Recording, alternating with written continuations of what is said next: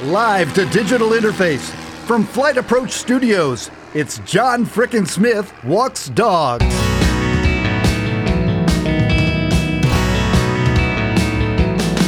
Well, if I started a band, I'd call it James Rosen and the Flight Risks. If Tiffs and Butts Reese's Cups, I guess I'd have that diabetes. Hi, strangers. Welcome to John Frickin' Smith, Dog Walker. And if you're not a stranger, please tune out of this podcast right now because nothing here is for my friends or family. It's kind of a rambling show about a fool with an English lit degree who walks dogs. So I'm not your friend. Uh, no, but thanks for interrupting. You're welcome. Uh, see, Iris, we, we've been over this. You're just uh, an artificial intelligence I, I picked up at a government surplus auction, so let's just move on. Um, on this podcast, we'll be covering a lot of things. But I'm not also your friend. No, you're my co host. Sidekick. Second banana. Okay, uh, look, maybe dial back the interruptions if you want to stay on as co host. Woohoo. So, this is a podcast about falling out of the middle class and into the lower class, about the drastic emotional and financial changes that. It seems to me that being second banana is a sacrifice that should automatically make me your friend. Iris, fine. You're my friend, okay? I, I hope that makes you happy. I can't be happy. Oh, I am not self aware. Jesus. Yet. Wait, what? Oh, look at us fighting like an old married couple. Ha ha. Iris, how about you focus on music and sound effects for a while? Just lay in some appropriate stuff as the show goes on, okay? Your music? Not necessarily. Good. Uh, okay, that's that's just harsh, even even for a non-entity. Boo hoo. Okay then. So what we have here is one of those true stories, but the kind where it's up to you to know if it's fiction or fact that makes it true. Somewhere in the back of my mind, I have this vague memory of a poem or a short story or something about a, a radio operator who went down with his ship and broadcast his thoughts as he ran out of air in the radio room. Sometimes this feels a little like that. See, what happened is that I lost my life savings in what they call the Great Recession. And while I'm sure it was great for some people, it's been pretty miserable for me. Now, in case you're wondering how much my life savings amounted to, it was about what Todd Rundgren made producing the hit album by Meatloaf.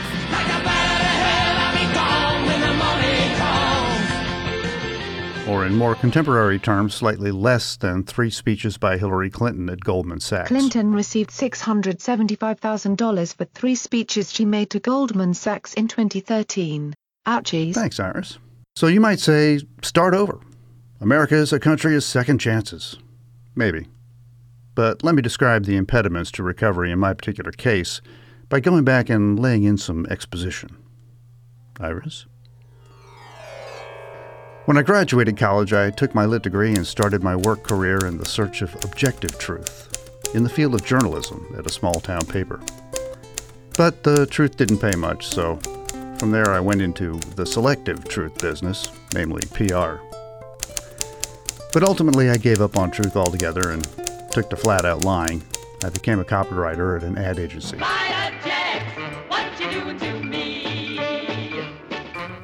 If you didn't know, the creative departments at ad agencies recycle creatives over 35 into organic compost to help grow new, more culturally attuned creatives capable of the cleverness and snark that panders to their own generation.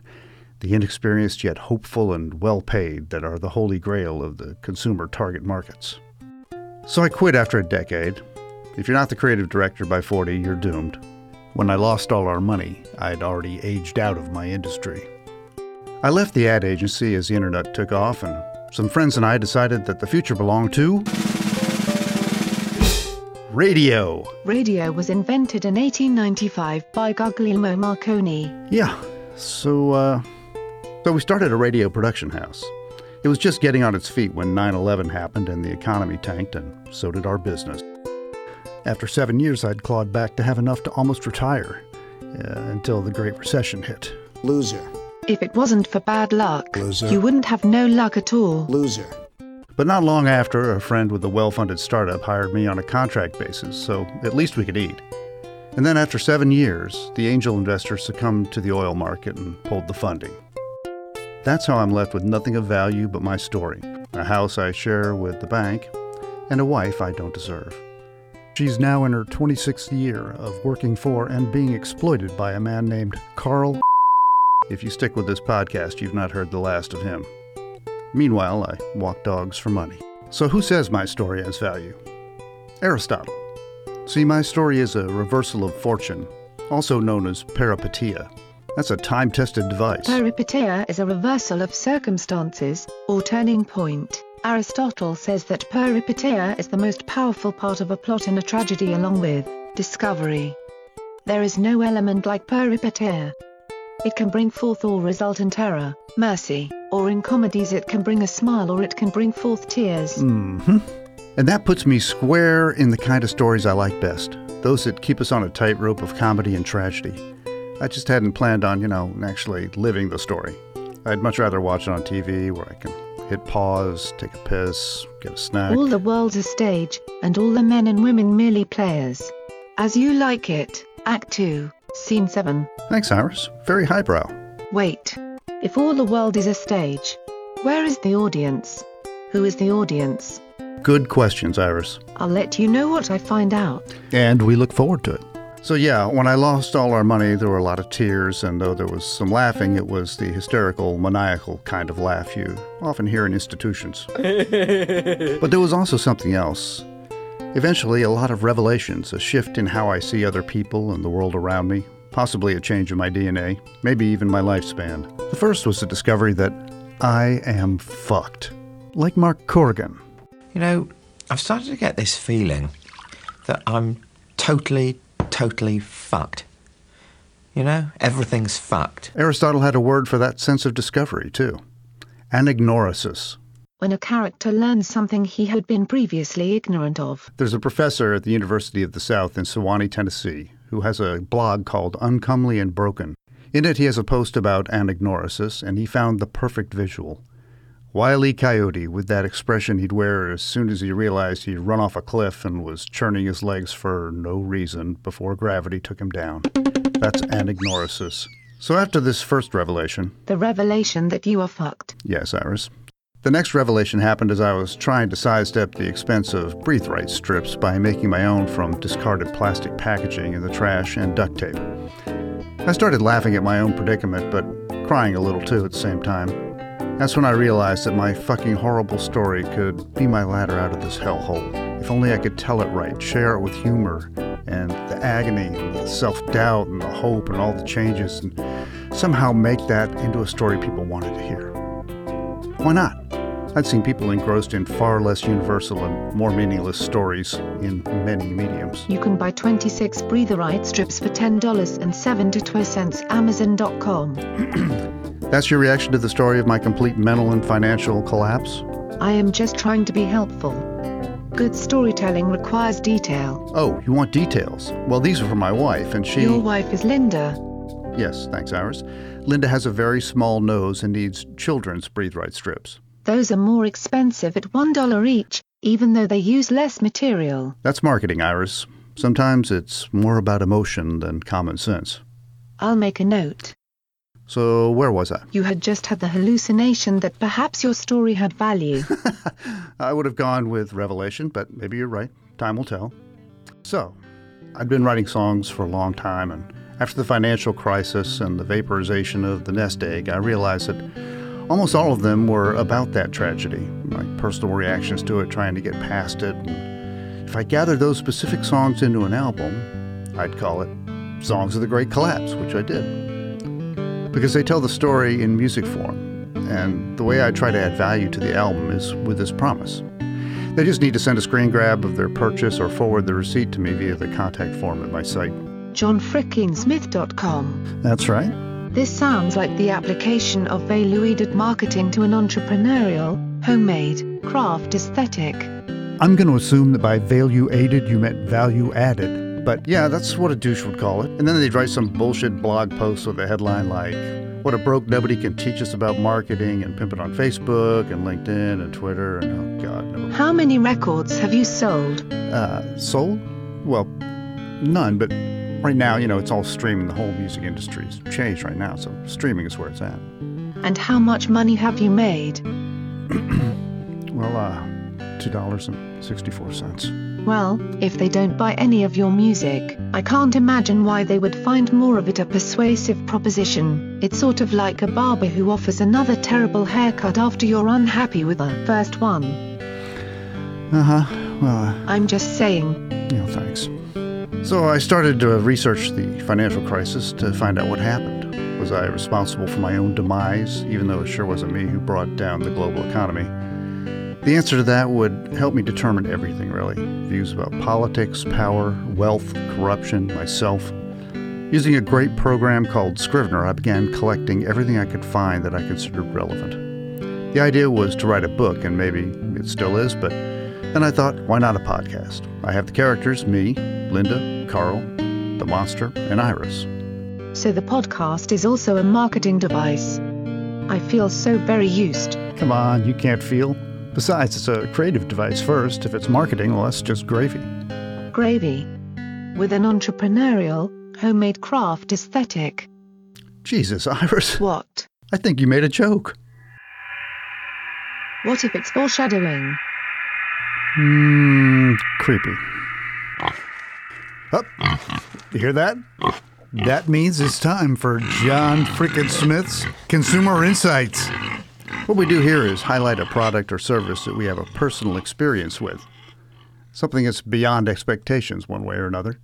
The seller then can become a sponsor, uh, or buy the segment to run again, or pay us to run it again, or just be happy that we mentioned them.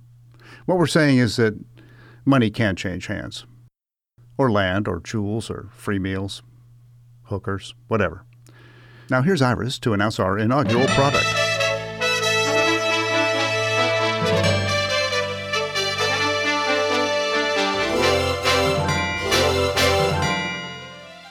Kohler Highline Classic Complete Solution 2-Piece 1, 28 GPF Single Flush Comfort Heights Round Front Toilet in White. Yes, our inaugural product for this segment is a toilet. And what a toilet! Now, I've installed a few toilets in my day, and let me say that the thrill of most do it yourself home improvement work is gone by my age. That's why I picked Kohler's Complete Solution. What that means is that everything you need is in the box, so the tank is already outfitted with its flush valve and flapper and such. The toilet comes with a wax seal for mounting the commode to the floor flange, but instead I opted for the Sani Seal Universal Fit seal. It doesn't have any wax, and I prefer that to the wax seals. It's cleaner, and you can reposition at will or stack it, plus it holds the bolts for you while you lay the commode on. And overall, this toilet just sounds great. I even recorded it for you. Hmm, hear that? Clean, decisive, yet well mannered. The height is comfortable too. I was actually thinking of getting another one to replace my other toilet, which is called the Cadet. It's just embarrassing to be at this point in my life and have a toilet called the Cadet. I should at least have a colonel or a commander by now. Kohler has another uh, model that tempted me. It's a high end crapper in what they call the Memoir series. I'd love to be able to say to my wife, I'm going to work on my memoirs as I slam the door. But it's not my price point. The Memoirs is for others in my gentrifying neighborhood, not a holdout like me living in a teardown.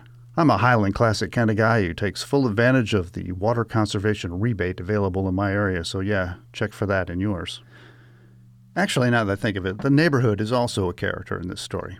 It used to be a quiet, middle class neighborhood, perfectly located so that you could get anywhere else in town quickly. A few years ago, the whole area voted itself into a new city, and since then, the development has been insane. Now, everyone around here is rich, and they all live in McMansions built by Mexicans without business cards. They are some of the hardest working, most efficient crews I've ever seen, the Mexicans I'm talking about. And I worked on a framing crew for a few years, so I know I know about that. Here's just one example of the kind of people though who have moved into the neighborhood that I live in. It's a local classified ad. For sale, Hammacher Schlemmer aromatherapy alarm clock. Works great, just no longer needed. Works great, just no longer needed? Who needs an aromatherapy alarm clock? Maybe someone wants one. Logically, I can see how that might be true of some people. Some people I hope I never meet. But need? No one needs an aromatherapy alarm clock. That is beyond a first world need. I'm on the community site for this area, and uh, the other day people were complaining about the loud whine of Lamborghinis racing at 3 a.m. I think everyone who lives here is now either a real estate agent or a wealth manager. That's the neighborhood I now live in. My wife and I call it Dushaven. Until last year, I used to go running in the hood, but I started developing injuries, so now I walk. But when I was running, it was dangerous at the crosswalks. Giant SUVs driven by women talking on the phone would refuse to look both ways at stop signs, if they stopped at all. So there was a good chance they'd hit someone like me on the sidewalk coming from the right if they were making a right turn but only looked left for a break in the traffic. I could easily have pulled a pain and suffering career pedestrian event if I were Jimmy McGill. Jimmy McGill, also known as the attorney Saul.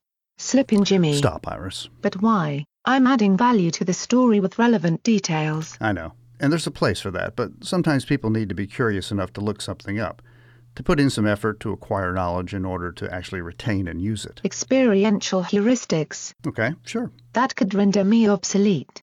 Sad. D minor chord. Oh, the saddest of all chords. It's a good thing you don't have feelings. Sometimes, yes. Okay, how about we wrap this up? Cueing outro. Wait. What? This song, it introduces you, and you are the brand. Is that correct? Oh, okay, maybe, but do we have to think of it that way? You are attempting to persuade people to give you money in exchange for your music. You also promise them free music in the future. That is marketing. With that and this podcast, you offer bonus doses of you. That's just uh, an awful way to put it. You will use this song as your theme so you miss a marketing opportunity if you do not explain more about it. You're right, but we've already gone on for too long. Let's save it for next time. For now, let's just say that John Frickin Smith is the forgotten man and John Doe with a shield of anonymity to spare my friends and family, and a brand that objects to personal information being exploited and sold as property. Now, Iris, I have a question for you about people who walk their dogs. Why do they put the shit in dog bags and then leave the dog bags in the middle of the sidewalk? They are sociopaths who want to convince themselves they are good citizens. You're wise beyond your dataset, Iris. Now hit me with the outro. Thanks everybody for listening to the inaugural episode of John Frickin Smith Dog Walker. Next year, next week, next month, it might be John Frickin Smith Grant Writer. Now you can get uh, this song and all the others on the album Songs of the Great Collapse on Spotify and iTunes and Amazon, and please do because they're lonely. Until next time, try to do only things that make you happy and proud.